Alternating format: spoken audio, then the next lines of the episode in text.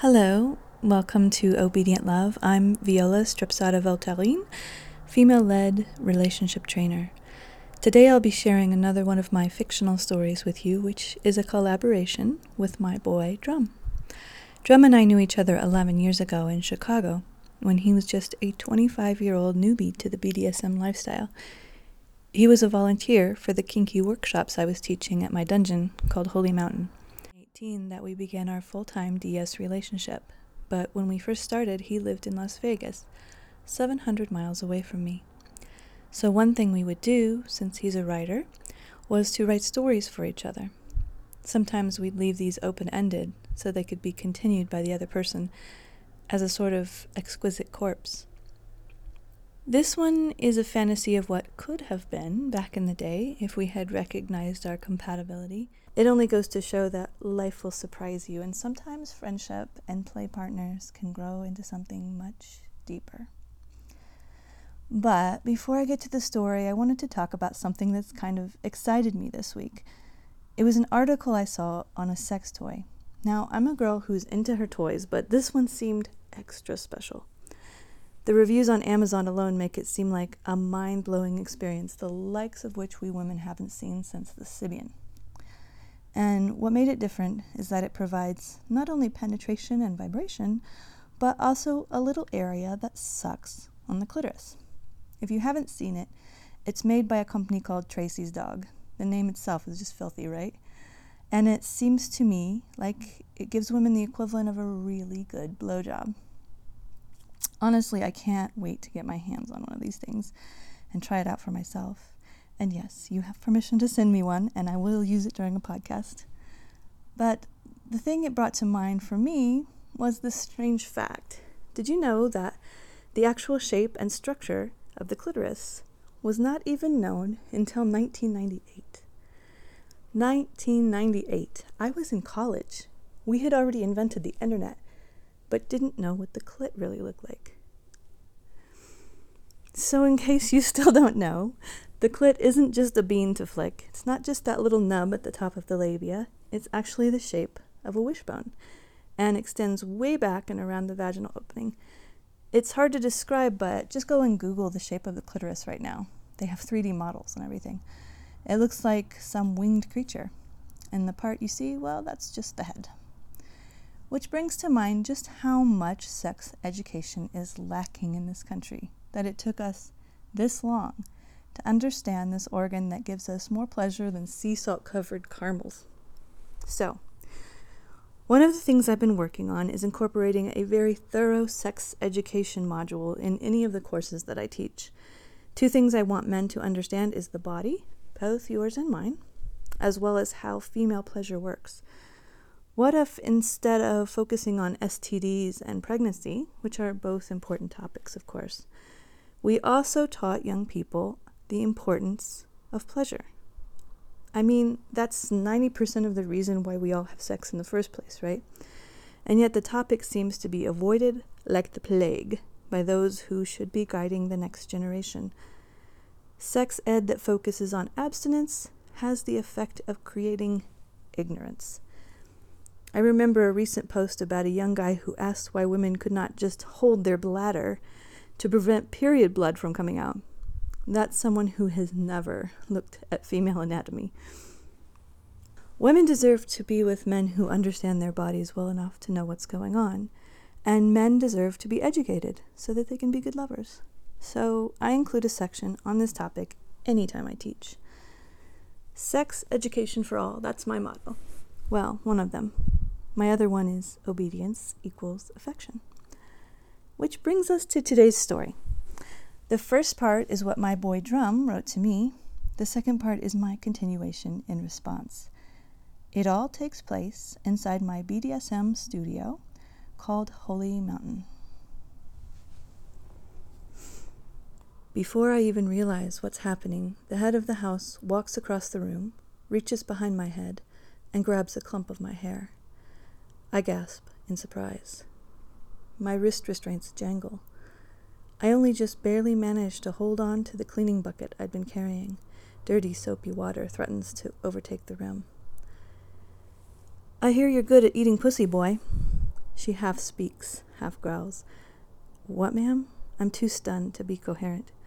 She puts her hands around my head, squeezing my mouth so I make an unflattering fish face expression. She points at the girls lounging around in various states of undress, many of them in heels. They watch the scene, vaguely bored. That's what they tell me, she says. Nobody contradicts her. She then pulls my head so that I'm looking into her eyes. I try to look away. She scares me. I try to look away, but she shakes my head and forces me to look, to look into her eyes. I begin to feel like I'm floating. Her fingers crawl inside my mouth. She grins. Better drop that bucket, baby, before you make a mess. I set the bucket down as best I can. From behind me, one of the girls laughs. Leash, she says, moving quickly. Someone places a cheap turquoise leash in her hand, the kind you find in a bargain bin at PetSmart. She hooks the leash to my cock cage, and my knees go weak. As if sensing this, she snaps her fingers and points to the floor. Down. I get down on my hands and knees. My brain works slowly. I look at her bare feet on the floor. Follow. I do so, focusing my attention on the backs and bottoms of her feet. We head to her private chamber. I had been the houseboy for less than a month, cleaning, taking care of the women, making sure nobody else had to lift a finger in that place unless they wanted to. It was exhausting, but not unrewarding work. In all that time, besides the brief initial interview, the head of the house had not said more than two words to me. The thought occurred to me as her bedroom door closed. Perhaps this would be the real interview. Okay, so this is how I continued it in response to Drum's story. He'd passed the interview. Little had he known what that would mean. After she'd fucked his face until she brought herself to a shaking orgasm, the headmistress had immediately shoved a heavy steel butt plug into him and secured it with a leather harness. Then, surprisingly, she unlocked and removed his cock cage and ordered him into the cage under her bed. He felt confused, but was grateful to be allowed to give his heart on some room to grow. The chastity device had been painfully chafing, especially when the headmistress's orgasm had seemed to satisfy her so much. And the weight of the butt plug was making him feel properly used. I have school in two days. Surely she'll be done with me by then. He knew none of the other house slaves had been allowed to live at the temple. Lie down, she ordered, and locked the two padlocks on the door. It seemed to be hours before Headmistress returned to the bedroom. He busied himself by masturbating, wondering what might be next. He edged close, but didn't come. He knew the house rules, and he was scared to break them. No houseboys were allowed to orgasm without permission. She walked in without much fanfare and crouched to look at him. His dick was still in his hand. She stared at his cock for what seemed like a full minute. He wasn't sure what to do. Ma'am? he queried. Shut up, she said. It didn't sound as harsh as he thought it might. Her casualness and unpredictable attitude was a little disconcerting. She was hard to read, quiet, strange. Hands to your sides. He obeyed. His cock just bobbed there. Hmm, she moaned in a soft, low tone.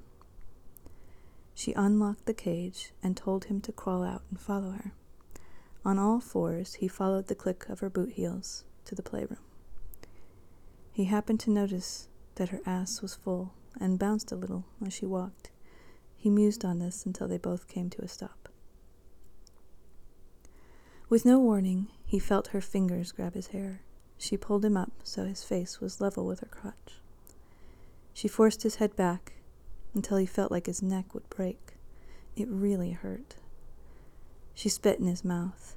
She mounted his face, just as she had during the interview, but standing up this time.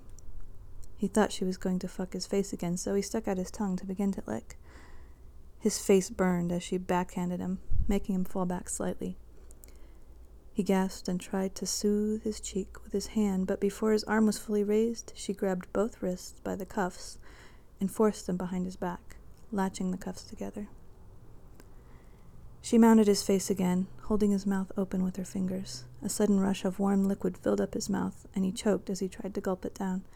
Plenty escaped and dribbled down his chest. Using his hair as a handle, she pulled him up to standing and shoved him against the rack. Her hands were quick, and she tied his balls into a tight bulge. Then she slipped a tight steel ring over his shaft. It was making him super hard. His ass gripped the butt plug tightly. She gave his cock a sharp slap with her hand. The pain shot down his legs. His knees buckled. She turned him around, his face pressed to the rack. She disconnected the wrist cuffs and attached them to the rack above his head. He felt like he was hanging. Carefully, she went to the wall to select some tools. She started with what he recognized as her favorite a black leather belt with holes. He hadn't realized how much she had held back with him before, but not this time. Count them, she demanded. The belt fell on his ass and the back of his legs like thunder crashing up the back of his body. By 30, he started to lose count. By 50, his counting was incomprehensible but for whimpering. She stopped and pressed her warm body against his back. When had she stripped down to her panties? Her skin was so soft, her breasts. She pulled away with a soft moan. She picked up a cane and let it slide against the palm of her hand. She put her hand firmly on his back to steady him. She pulled his hips backwards into a better position. Her arm drew back and with a swoosh followed through, striking perfectly along the bottom crease of his ass. His ears rang and he could not control a laugh, the only way he could possibly react before his mind could fully process what had just happened. It made her laugh, a subtle, evil laugh as well. The next one landed on the backs of his thighs, making his knees buckle. The feeling was so strong it left a metallic taste in his mouth. He could taste the pain. She repeated the strikes, and with the next few, he could feel his skin tighten and split open. His mind went blank. A few more, and he was floating in outer space. Then she dropped the cane. Her hands were on him, trembling slightly as she bent down. She licked the welts. Her hot tongue was lapping at the fresh wounds. His eyes closed. He felt her fingers push into his mouth, then the ball gag. She fastened it in the back of his head. When she unlocked the cuffs from the rack, he almost fell. She caught him. Using her whole body, she turned him around and shoved him onto the low bondage table. She was on top of him. He felt her teeth sink into his neck, and he shivered. She slithered off him, quickly attaching his wrists and ankle cuffs to the table. And then she was nude except for her leather boots. She sat on his legs, humping his thigh for a moment. Then she grabbed his tightly bound balls and rubbed them against her pussy. He could feel her wetness. He got so hard it even surprised him. Mm, she grunted. So pretty. She dug her nails in, then punched his chest. She lifted herself so that her pussy lips spread over his shaft. She rubbed her clit up and down his cock. She wasn't going to let him inside. His cock was just a toy to rub against. If you come, you'll never be allowed to leave. Her words made him spin. Surely she didn't really mean never. I'll own you for the rest of your life. She humped harder. He thought he might burst. Then she pulled back and slapped his cock. She slapped it again and again, nine, ten times. He was dizzy. She went back to humping, but this time her cunt was dripping. She slid her clit up and down his shaft, pushing it against her.